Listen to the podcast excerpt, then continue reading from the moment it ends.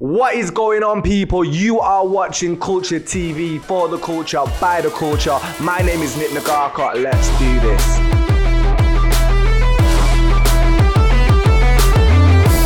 Yeah, so seen on your Twitter before.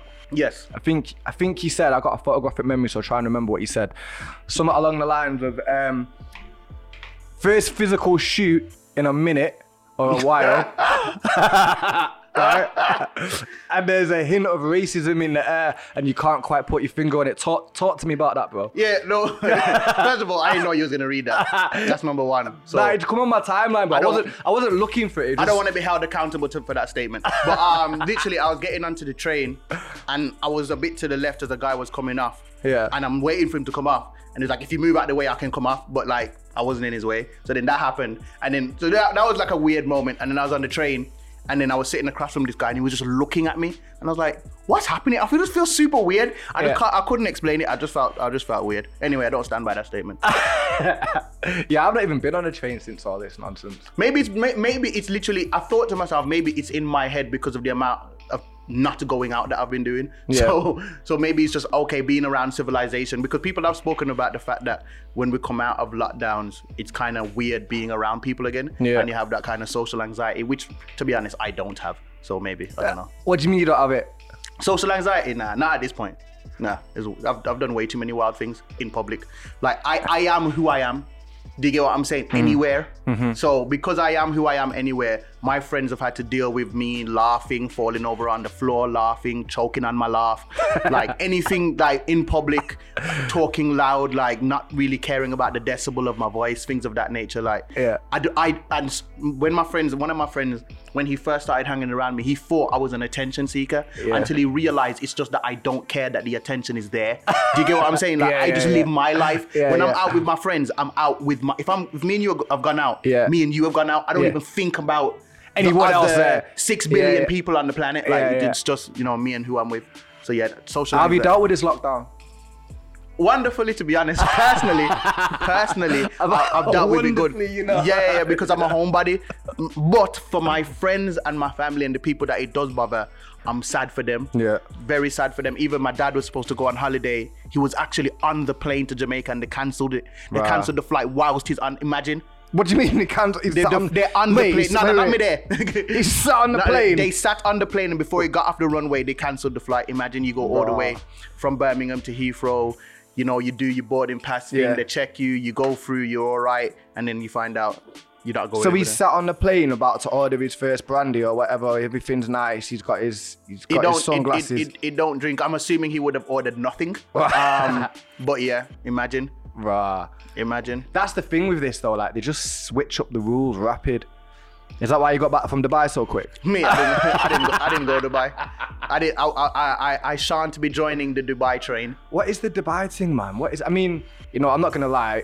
I was gonna go on the 29th of December, but then what happened in the news on the 29th of December? There was some madness. I think it was like COVID 2. There was the new COVID. Yeah, the revenge of the Sith. Yeah. COVID revenge came back and it was like, you know, I'm not getting stuck in Dubai. COVID reloaded. But exactly, bro. Yeah. Exactly. But I've seen everyone's running back now because it's the 14-day quarantine, innit? Yeah, a lot of people that I know actually like stuck over there. Charlie Slough, who's a good friend of mine. Yeah. He's been out there. He's been out there for a while because he's like, yo, I need to live. Yeah. So yeah. He's been working though, right? Yeah, whole time. So he's working it. If you can't get money here, especially in music now. Like there's no shows, there's no nothing. Yeah. But you've been busy though, right? Yeah, I have. Yeah. But I'm in a different field. I would say I'm more in advertising. Right. So. There's still companies that. So what have you been advertising? All kinds of different things. Done adverts since this year. JD, Subway. From home. On Zoom? Not on Zoom, so I'll just film. Okay. They'll give me a brief. I'll film the content based on what they want to advertise in the brief. And then I'll just put it out. They'll approve it and I'll put it out. So that's been like most of my work during this time. The only shoot I've gone and physically done is... I shoot for E4 for a TV show that I'm on. Right, okay. Yeah, I've seen that actually. Yeah, so yeah, and then this one. Yep, and then today. Yeah, man. At the house, you know what I'm saying? I don't even move my body like this. So, when did you leave 1Xtra now? Last summer. Yeah, last summer. Yeah. Yeah, that was mad. That. A little, yeah. That was mad. That. Yeah. So, when I seen that, I was like, right, yo, I know what it is to get a job on it. I've done the pilots for that station. It's like it's a big job that, and it's getting the job's one thing, but to get to a position to be able to get the job is another graft that no one ever sees, and that only you will know what went into that. But to make that decision, I mean, when I heard the N-word on the news, and I was like, I was shocked. Mm-hmm. But I didn't see anyone else at that station leave.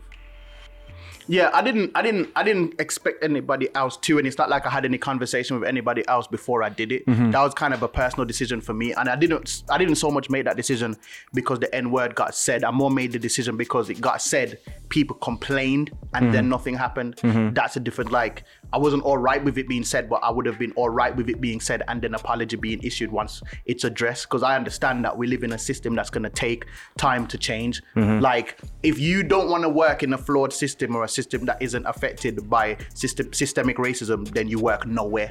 That's my personal opinion. You work literally nowhere. Yeah. But I believe that we're on the path to growth. Yeah. We're on the path to going forward. And that, what happened there for me was a step backwards in the wildest of times. Like, you couldn't read the room any less. No. You get what I'm saying? Like, this weren't the time. It weren't the time for that. Like, it weren't the time to say, you know what? Let's just test it. Let's just test out saying it. Like, you know what I mean? It's not the time. It's not the time. So for me, it just felt like a slap in the face.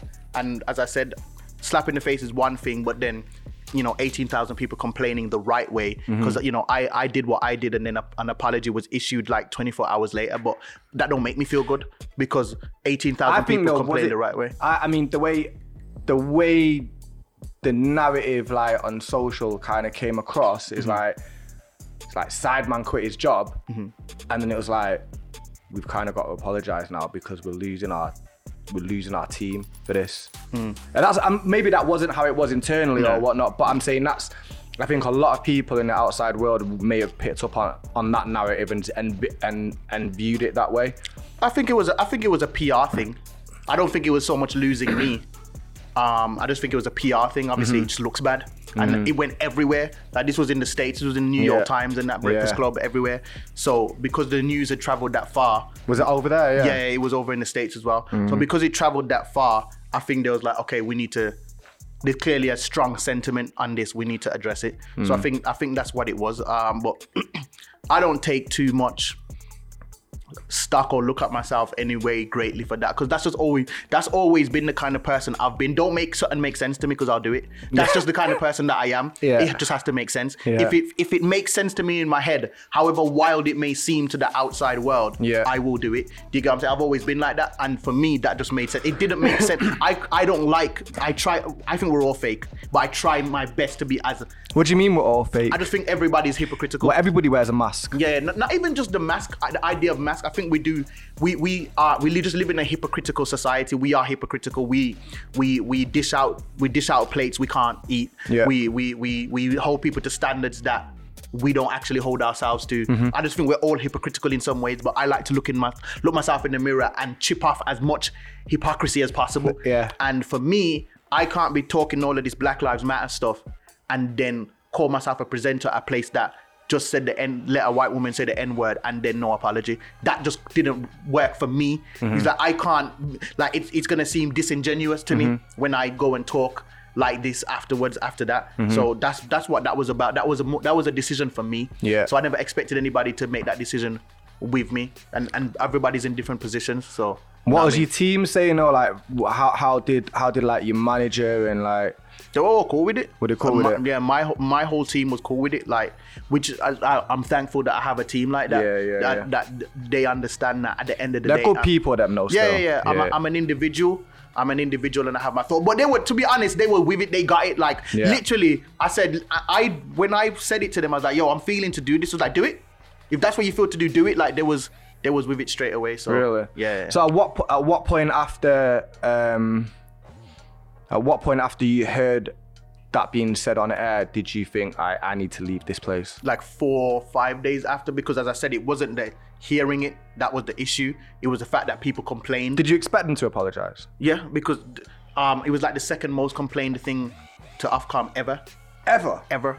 Really? Like, so, not Ofcom, BBC complaints or wherever. So 18,000 people went onto some boring email site and wrote emails. What I did was just a little social media video. Do you get what I'm saying? Yeah, they did it the right way. Yeah. And I don't think it's right for people to complain the right way. Like, the BBC have apologized for things that I've had 3 complaints before, much less 18,000. So that for me was the problem, because for me, the thing is, okay, if I'm going to work within a system to change it, I have to believe that the system is changeable. If you're telling me 18,000 people's voices don't matter, it's going to make me feel like this isn't changeable. Yeah. So I have to step away from this. That's what that was all about. The thing is, it's kind of like moving the Titanic, innit? Like, you can't just lick a U-turn. Like, when they seen the iceberg, like, they couldn't just go, right, stop. It's a big ship. It's a big liner, and it takes time to steer, change direction. But if you're not turning the knobs at the right time to go in the way it needs to go, then and everybody needs to fight in their own way. The BBC is not going anywhere. It's integral to this country. So there's definitely needs to be people still, especially 1Xtra as well. Like, I think that's the thing. 1Xtra is not. Even though I'm from 1Xtra, 1Xtra does not reflect the rest of the BBC in any way. 1Xtra is a place that has championed the black talent massively. And pushed and progressed black talent forward for longer than I've been there. Yeah. So I never did this as a disrespect to 1Xtra. It's just that if 1Xtra never had BBC 1Xtra at the front of it, do you get what I'm saying? But for me, I just did what I needed to do. But people still need to be behind those walls, fighting from the inside to change things. So, you know what I mean? Everybody just fights their own different way. How relevant do you think radio is now in the grand scheme of things? I was thinking about this. Just, I put a post on the Insta the other day, and I was looking at like Spotify royalties. Like there was a time in my life when I used to look at like radio plays and thinking how much money I'm going to make off my radio plays from a music perspective. But then, now I don't even think about that. I'm looking at Spotify, and then I listen to 1Xtra a lot. Like 1Xtra is like my permanent jam in the car. Like, it's the first thing that comes on when I get in my car. But outside of me driving, how much am I plugging into radio as such? Radio is relevant, especially to new talent. It helps to cultivate new talent. It helps to give new talent that drive and that energy to say, okay, we're being recognized, we can push with this, we can go with this. The brand, the having your song on radio still holds weight, especially for, you know, newer artists. So it does still have a place in the system. It's just that, you know, things like Spotify and things of that nature have a place that is more current. It's more on the money. It's more, we're going to address what's happening now, in the now. Whereas radio kind of plays catch up with a lot of stuff. It does. But radio also is kind of the breeding ground for a lot of new talent. Because I feel like radio, up until like really the explosion of Spotify sort of taking over sort of the music market aspect, I feel radio was the leader when it came to bringing. The first place you'd ever hear new music was radio. I still think that's kind of the case. It's not unless an artist has built a platform for themselves through social media. Radio can still be one of the springboards to a lot of new talent, a lot of emerging talent. Like, whereas, you know, streaming sites, they kind of lend themselves to just promoting somebody that's already kind of promoted. Yeah, I hear that. But as I said, radio still has its place, but I just feel like it's going to be drowned out, and that brand recognition is going to get lower and lower the less radio is able to react to what's going on in the now, because there's a lot of red tape. There's a lot of, okay, we got to clear this with this and clear that with that. Whereas with the online thing and stuff like that, things are just a lot more immediate. Yeah. How have you found things since you left the BBC? Good. Like, I had even though I loved my time in radio, I was there one day a week. Yeah. I had a show that was weekly, but it was 1 day a week. It was a massive change to my life. How I first come across you, because I was on the show with Charlie. Yes. So when Charlie left, I got my own show. Ah, okay. But my show was 1 day a week. Right. So it wasn't like a massive change to my life. It wasn't like, you know what I mean? Like, I was there 1 day a week. And obviously, because of this big stink around me leaving, a lot of new opportunities came my way in many different forms. And I was already doing quite well anyway at the time. So I can't complain. Like, it wasn't like a... it wasn't like a grave financial decision for me to leave at that point because I had already had a lot of other things going on. Yeah. It was more just, you know, sad me leaving because obviously I enjoyed doing radio and it, you know, it set me apart in a lot of ways from a lot of different comedians and presenters. Yeah. Because a lot of people, I was just doing so many different things. Yeah. And I'm thankful for my time in radio because it established me as a presenter and not just a comedian. Yeah. And so I'm appreciative of that. So was it comedy first? Yeah, comedy was first. And then present it. Yeah. So is that how? So how did the Sideman thing come about? So literally, the process of that is that I used to do online videos. Yeah. Yeah. So I mean, used to, I still do, but I was doing comedy video. I was doing comedy videos, and then Giggs reposted one. Yeah. And then I asked him to do one with me, and he kindly obliged, and we did a video together. Yeah, yeah. And then Charlie saw that and followed me. Right. And then I asked Charlie, would he do a video with me? Yeah, because them two are boys, innit? Yeah, yeah, yeah. But I didn't know that. Right. I didn't know they was as cool as now I know how cool they are. Yeah, yeah. But so at the time I didn't.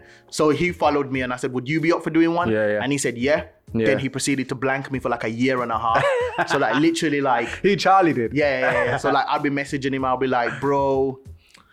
Just a reminder about the video, but then I got more and more pathetic as time went on. So it was just like, eventually I even started saying, bro, I told all my friends about this and that, like, now I look like a waste man and that. But I never was disrespectful. Yeah. And one day he called me. I was in the cinema. I'll never forget it. I was in the cinema. I was watching Thor. Luckily for him, it was the phone during the film? It was the second time. Yeah, yeah. If it was the first time I was watching Thor, I wouldn't have answered it to no one. Yeah. I am a Thor fan, but so I answered it. I went outside. I didn't even hear what he said. He was just like, "Come London Thursday, BBC." I was like, "Yeah, cool." He told me the time. I couldn't even really hear what he was saying, so I didn't even know what I was going for. Yeah. I turned up there for, what am I doing? A fire in the booth, an interview, what? Yeah. And then there's like, okay, we're gonna test out you and Charlie sound on the mic. I was like, what do you mean you're gonna test out we sound on the mic? It's like, you two are going to do this show on Radio One and 1Xtra before. I had no prior history in radio whatsoever. Wait. So you just turn up there? I turn up there. There's like, we're going to test No brief. We're going to test out you and Charlie sound on the mic. Live on Radio One? No, not live. We did it like a test, like a pilot. Oh, like a pilot. Yeah. And from there, I started doing radio with Charlie. Right. Life changer. Moved to London.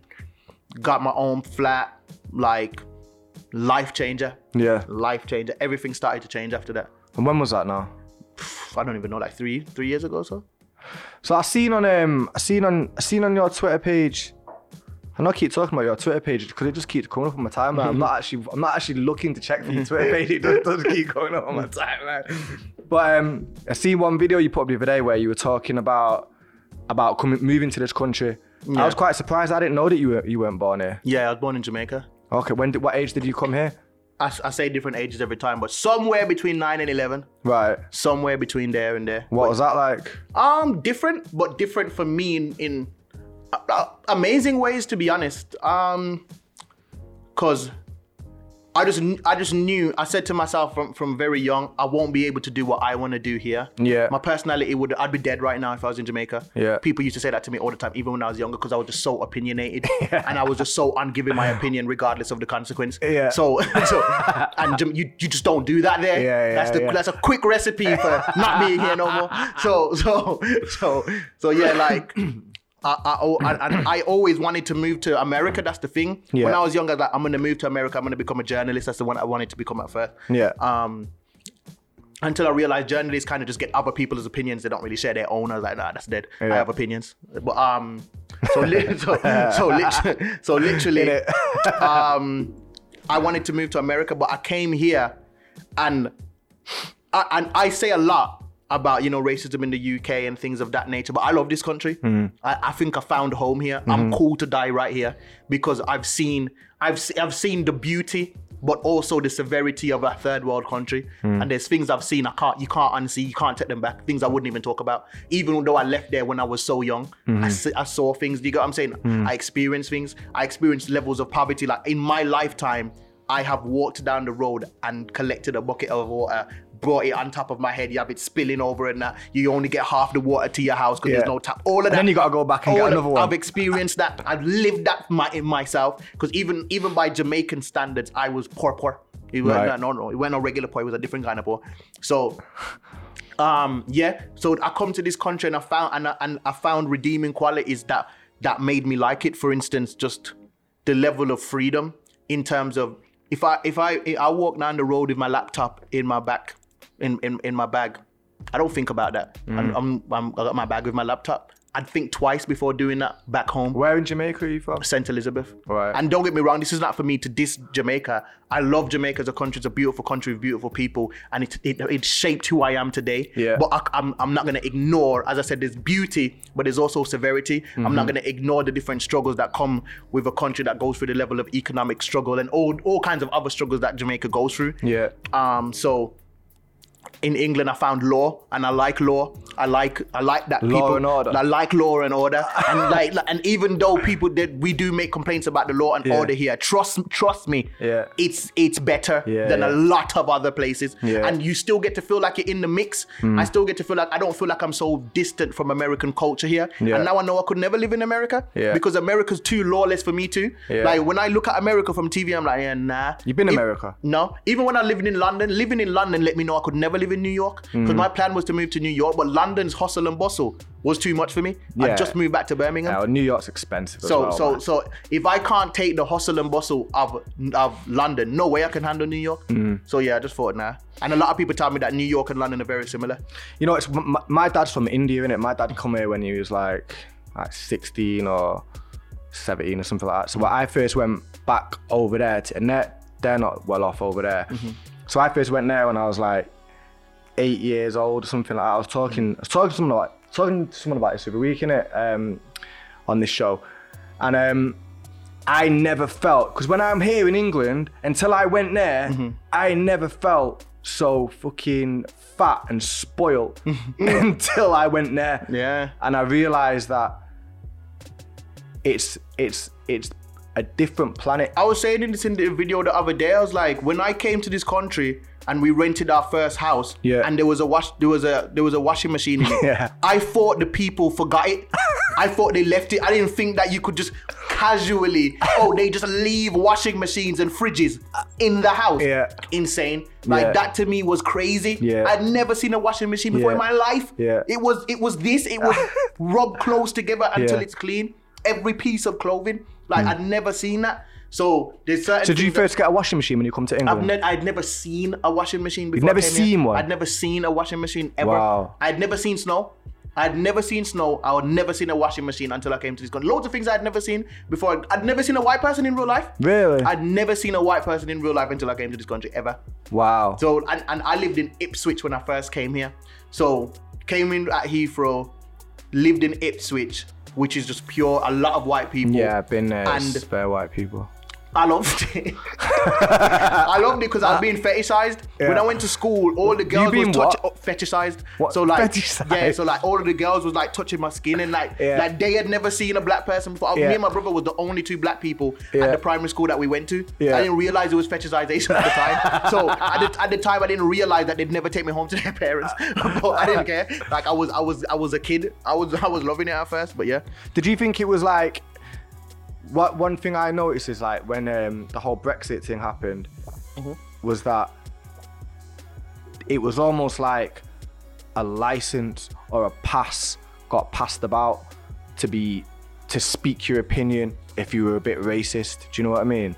And for the first time, when I was in primary school, I used to hear stuff all the time, packy this, packy that, rare, whatever. I used to hear all of that. But then for a long time, I didn't hear nothing. Mm-hmm. For a long time, but then literally on the day after Brexit, and I ain't heard nothing, no one say nothing, I'd said nothing to me for ages, and like, I'm pretty fair skinned now, it's winter time, so do you know what I mean? But at this particular time, I remember walking down the street in Deansgate, just in town here, and this old guy comes up to me and he goes, our country used to be great, our country. Mm. And it was the first time that I'd felt like, in a long time, I'd felt like, rah, these lot think they can just say this. Mm. Like, I didn't experience that with Brexit, because I found Brexit to be the people that voted leave were the quiet majority. If I judged it by my social media, I would have been sure we were staying. Yeah, me too. Everybody was saying staying. We're staying. We're going away. Inclusion altogether. Europe. Silent majority. I remember seeing the votes here, and when you saw the voting lines, well, none of the people that was talking about staying. Yeah. None of them. It was full up. It was full up. All I saw was middle-aged white men. Yeah. That's all I saw. Yeah. So I didn't experience that in terms of anybody saying anything. It was more George Floyd. Yeah. After George Floyd passed, and I started doing videos talking about racism more. Why do you think that moment? Because, yo, bro, that moment, I've not seen a moment in history in my lifetime like that. Neither have I. It was the audacity. I think that you could just kill that guy. Yeah, broad daylight. Knowing people are recording you. That's all it was. It was audacity. That's why I left the BBC, because it was audacity. There's certain things. It's different when somebody's hitting you in the back, but it's different when somebody's spitting in your face. But also, I just want to be clear, during that time, I had also never seen that much support from white people that were just not with that. Yep. And for me, I've gotten to a point where I just feel like a certain generation just needs to die out. Because I'm saying like the young. I remember when I went to the protest. When I went to the protest in Birmingham, there was just as much white people as there was black people. Mm-hmm. So it's not a race thing. It's not a race thing. That's what I'm saying. It's a generation thing. It's 100%. Good versus evil. Because there's old people that are nice. There's young people that are nice. Mm-hmm. There's middle-aged people that are nice. It's just good versus evil. It's just the people that would judge somebody by their skin and not the content of their character, and the people that wouldn't. That's all it is. Yeah. Literally. I think. I remember when I first watched that video, bro, and I was like, it was hard to watch. Yeah, I didn't watch all of it. I didn't watch all of it because I remember watching that. It's mad even talking about it. But when I remember watching that video, I felt like my own neck. I can't explain it. Mm-hmm. Not like metaphorically. For some reason, whilst watching the video, I physically felt like my own neck was constricting. Really? And I just, it's just like, it's just a weird feeling that is so unique to the experience of any race that struggles as a community, like where our commonality is that we struggle. We almost identify ourselves by our struggle. So when I saw that happening to him, it didn't matter that he was a black American man. It didn't matter that I don't know him. When I watched it, it felt like I was watching my own being hurt. It was that's just what it felt like to me. So I think that's what it felt like to a lot of people, and I think that's why it raised the ire of people to that extent. Yeah. But during that time, that's when racists came out of the woodworks in my DMs, in my comment section. Really? Yeah, man, loads. What during that time? Yeah, loads in my comment section. Saying what? All kinds of things. Just like there's different degrees to racism. There's levels to this racism thing. So you got the full blown, you N-words deserve to die anyway. Yeah. You got those ones, and then you have people. You try and write an intelligent argument. Yeah, you have people that would argue the what's the word? Argue the morality of George Floyd. Yeah. But for me, that man didn't. I don't care what you think about that man. But it's murder. He didn't deserve to die. Do you get what I'm saying? Especially like that. I just find really crazy about that whole thing is that it was just murder. Mm-hmm. Like, it was murder in the first degree. And I think taking regardless of the colour of the police officer, the colour of the man on the ground, like, regardless of that, doesn't matter. Yeah, it does matter. But the actual act was murder. Yeah. And now for anyone to argue anything other than that man on the ground was murdered by the guy standing on his neck. You already got him, you restrained him. Yeah, he was down. You got him. Like, so what are you gonna kneel on his neck? He's telling you that he can't breathe. And bro, like, you know that when people start calling for their mum, it's because they're dying. Like, if you heard about the World War II stories in the battlefield, like when they start calling for their mum. Nah. Right. But that's what I'm saying. Like, that's why it's not really up for debate with me, and I don't really go back and forth with people about that, because when people say things like that, I don't question the content of what they're saying. I question their intention. Mm-hmm. Why are you saying this? Yeah. You understand what I'm saying? Like, what's the reason why you're saying this? So a lot of people came out of the woodwork. Even when I left the BBC, a lot of people came out of the woodwork with that as well. But yeah, it is what it is. Once somebody's that level of ignorant, I'm almost happy that they expose themselves. Let me know who you are so I can stay away from you. I think it's interesting, like, how this year we've seen so much change in terms of, like, how people respond to things. Yeah. And, like, a combination of, like, two massive things, like the BLM movement and the pandemic all at the same time. And I think, in a way, I think there's a lot of positives that have come out of this because it's pushed people to have to start thinking critically for themselves and start making like real judgments about what is right and what is wrong. Yeah, the world is thinking younger. Like young, there's a part of me that feels like that's good because it's going to be the recipe for change, but it's sad that kids can't get to be kids. Like think about it. Little black kids did not get to be kids last summer when that whole George Floyd thing was happening. No. They had to watch either their parents or their older brother or sister making cardboard thingies and watch talking about George Floyd or talking about like the apparentness of the innocence difference. The innocence their difference to other people in society was magnified, even though it was for the cause of change. It got magnified. But in essence, that's actually helping because that means that more 18-year-olds will vote. Yeah. More 19-year-olds will vote. They won't feel like it's something for people that's much older than them now. There a lot more younger people are becoming more politically literate than they've ever been before, knowing how to vote for their local members of parliament and things of that nature. So it's good, but it's also sad that kids can't be kids. I tell you what I think is good is that we've got no more Trump.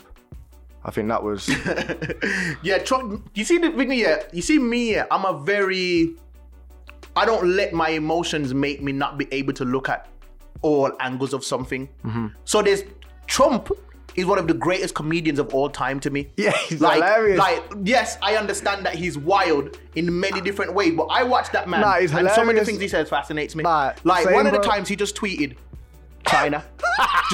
That's it. That to me is funny, bro. Like, no explanation, capital letter, China. And he just let that go. And it was, if anything, Donald Trump. Oh, law and order.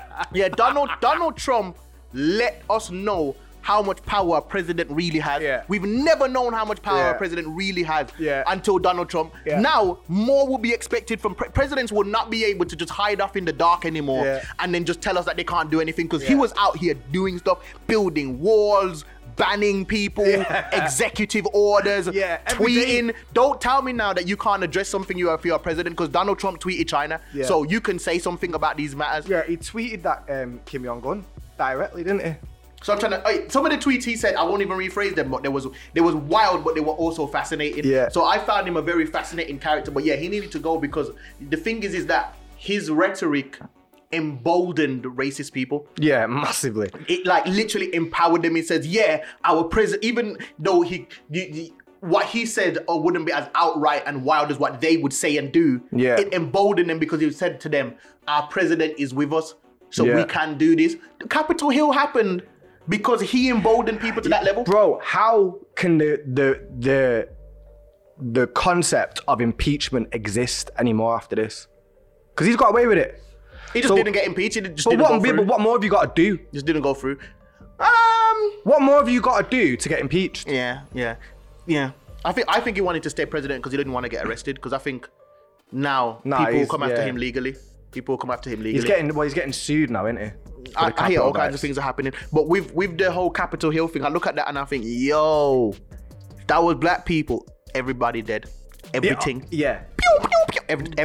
Bro, have you seen the pictures though? When for their Black Lives Matter march, when people were stood in front of the steps of the Capitol building, how much police and everything, and it was RoboCop. Yep. Line for line. RoboCop. Facts.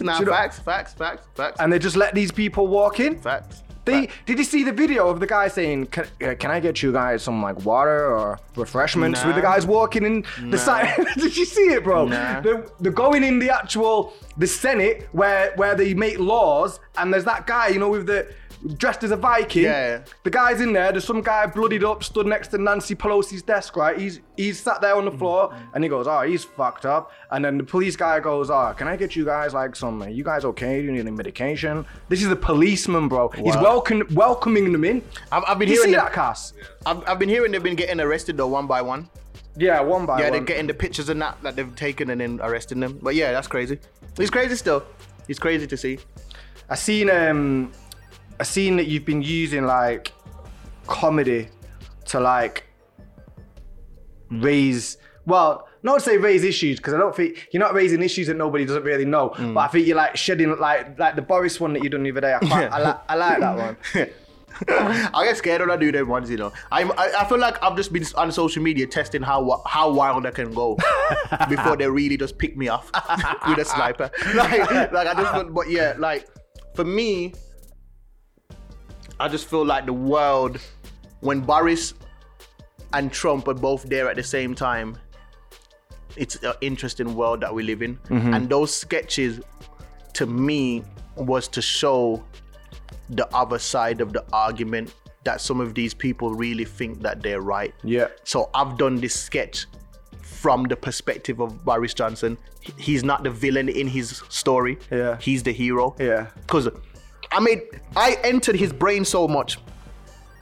I started believing his points. No, I did, because one of the videos I said, a reporter asked Boris, yeah. He says to him, what do you say to people who said that you've handled COVID poorly? And he says, am I your God? Do you know what COVID is? Do I know what COVID is? Okay, so let's say I told you eat out to help out. Did you have to go? Did I tell you that if you don't eat, you'll be arrested? No, you chose to go out and stay there right up until the edge of the 10 p.m. curfew, right to the edge. They had to literally kick you out the restaurant at 10 o'clock. You chose to do that. I didn't force you out of your house. Yeah. I said you could go out. And when I did have a lockdown, remember when lockdown was summer, the beaches were packed. They were packed, and that was during a full national lockdown. Yeah. So because I entered his brain and said that, I could see how he would sit there and tell himself, look at them. They're blaming me as if they're mindless sheep. Yeah. Because at the end of the day, it is kind of... I'm defending him now. It is kind of true that we all know what COVID is. You understand what I'm saying? Yeah. And everybody's on social media every day saying that Boris is dumb and unfit. Mm-hmm. So why would you not take some kind of accountability for your own actions and then say, you know what? Boris said go out, but I'm not gonna. Yeah. He said lockdown's over now, but I'm gonna go work and I'm gonna go back home. I'm not gonna go to the park. I'm not gonna go to this restaurant. Yeah. I'm not gonna do this eat out to help out. If he does the eat out to help out one more time, though, that would be the funniest thing in the world. I think he will. That would be so funny. He will, bro. He'd be like, yeah, he's trying to kill us. He will. But yeah, you're gonna take the vaccine. Me, yeah. Yeah, I am. I think I am. I'll take all. Both my parents have now. I'll take all three. Yeah, both my parents have now. Have they? Yeah, both my parents are. My parents are at risk because my dad had cancer at one point in his life, and my mum has an eye condition, which for some reason makes her at risk. So both my parents have now. But I've spoken to a lot of doctors. I've spoken to a lot of scientists, people. I didn't understand all the words, but I've just spoken to them, and they've kind of broken things down to me, and I feel like I think that what's happened is like the world is in crisis. They have the scientific capability to accelerate the process. Yeah. And that's all they've done. My whole argument has always been people that fear vaccines, if they wanted to do us something, if they wanted to concoct something to kill us or to harm us, they could do that without announcing vaccine or saying why. They could put it in your water supply, in the paracetamols you take every day, in the crisp that you always have. Like if they really, the iPhone that we've all got in our pockets, exactly. If they really wanted you to do something to you, they could do it to you and you would never know. Yeah. Like for me, it's a situation where when people have COVID at the moment and they go to the hospital, all doctors are doing are making them comfortable until COVID goes away. Mm-hmm. There's no cure. There's no fix. So we need a fix. Mm-hmm. We can't just ignore the fix. Exactly. And obviously I was on the fence at first, but as I said, I've let time marinate. Yeah. I've let things go and I've had different conversations, and now I'm at the point where when they offer it to me, I'll take it. It's weird, like in my circle of friends, like I've got two circles of friends, like one like my homeboys, like my boys from my area who I grew up with. Mm-hmm. None of them want that vaccine. Mm-hmm. They're all anti-vaxxers, hard anti-vaxxers. Mm-hmm. I ain't doing this, I ain't taking that, it's tracking your 5G, all these kind of different kinds of theories I'm hearing. And then in my group of friends that are like my work circles, everyone wants a vaccine. Yeah. Everyone's ready to go with it. It's anti-establishment mindset. It has nothing to do with the vaccine. Mm-hmm. It's just anti-establishment. Some people are anti-order, anti-government, anti-anything that comes from the system. Mm-hmm. So they're not differentiating. They're not looking at situations individually. They're not assessing it properly. They just have, certain, what would you call it? Assumptions about the system. And they think anything that has to do with the system, it's about fear mongering, it's about control, it's about oppression. every single time. Yeah. They don't look at things with nuance, and I can't stand the people like that. Yeah. You have to look at things with nuance, and you have to look at things. And for the people are fake anyway. I tell you right now. Soon as you start to revoke certain privileges from certain people, they will be getting stabbed here, everywhere. Yeah. So don't listen to people when they say that. They will join up. They will bend and they'll bow just like the rest. This is what I said. I said to them. I said, like, listen, yeah. When it comes to holiday time, and you ain't going, they'll take it. They'll take it. They'll all take it. Yeah. They'll take it and they'll pay for it. Because by which point, I think if you miss your free one, they'll start charging for it. Nah, they can't do that. That'd be crazy. I wouldn't be surprised. Can't charge for life. They can't. Not in this country. Do you not think? Yeah, not with the NHS system. I don't know. This country's always been about. I think, like, in America, they'll rather let you die if you can't pay. Yeah. But I don't think this country will be like that. Yeah, I don't know, bro. We'll see. But I think they don't need to charge us. They're getting their money back. How? I just keep seeing things go up. I just keep seeing little taxes go up, little price hikes in different things. Mm-hmm. Like, I saw something the other day about TV licenses about to go up by £1 or something like that. They're getting their money back. How many 10 grand do you reckon they've got of people for breaking COVID laws? I don't even know. Just the other day, police called my door asking me for access to the building to stop some party that's going on. I was like, why did you call me? What do you mean they called? So you're in a block, yeah? Yeah. They called my house. I was like, why are you calling my house? And I didn't let them in because I don't know who they are. I don't care how good your high-vis jacket looks. I don't know. I was like, why do you call? They was like, it's the police. Let us in. We're not coming for you. I was like, sir, ma'am, I don't know you. Best be adults about this. I don't know you. I have no responsibility to let you in. Find another way. Call someone else.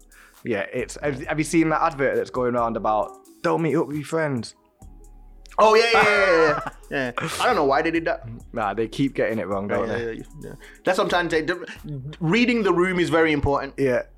Reading the room. And I think the powers that be, the people who are controlling our media, controlling our laws, our society, they are not reading this room very well. No, because the people of the UK are not comfortable enough with how this government has handled the COVID crisis to hear jokes from the government. Mm-hmm. Do you understand what I'm saying? Yeah. If our COVID cases were lower, maybe we would hear jokes from you. Yeah. No, we need the most serious advert you've ever seen in your life right now. Read the room. It's very simple. You just have to read the room that you're in. Like the Prime Minister of New Zealand, she can get on stage. She can get on stage and do a full comedy set. Yeah, and charge it on the way in. Yeah, because she has maintained order.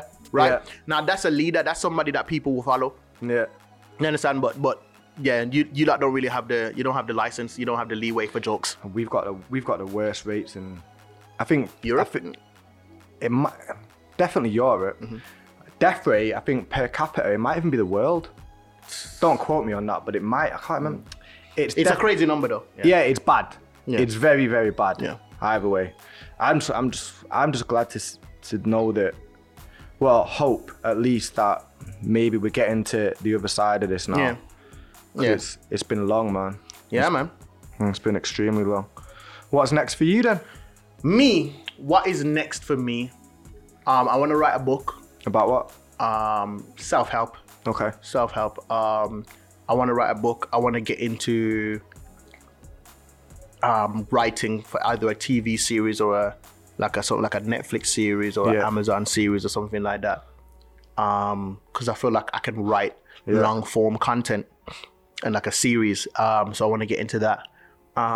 Continuing to grow, continuing to do sketches that give people food for thought. Mm-hmm. I think it's very important for me to do content that gives people food for thought as well as being entertaining. So that's important for me at this point. It wasn't always, but now I feel like just in this social climate, that's a very important thing for me.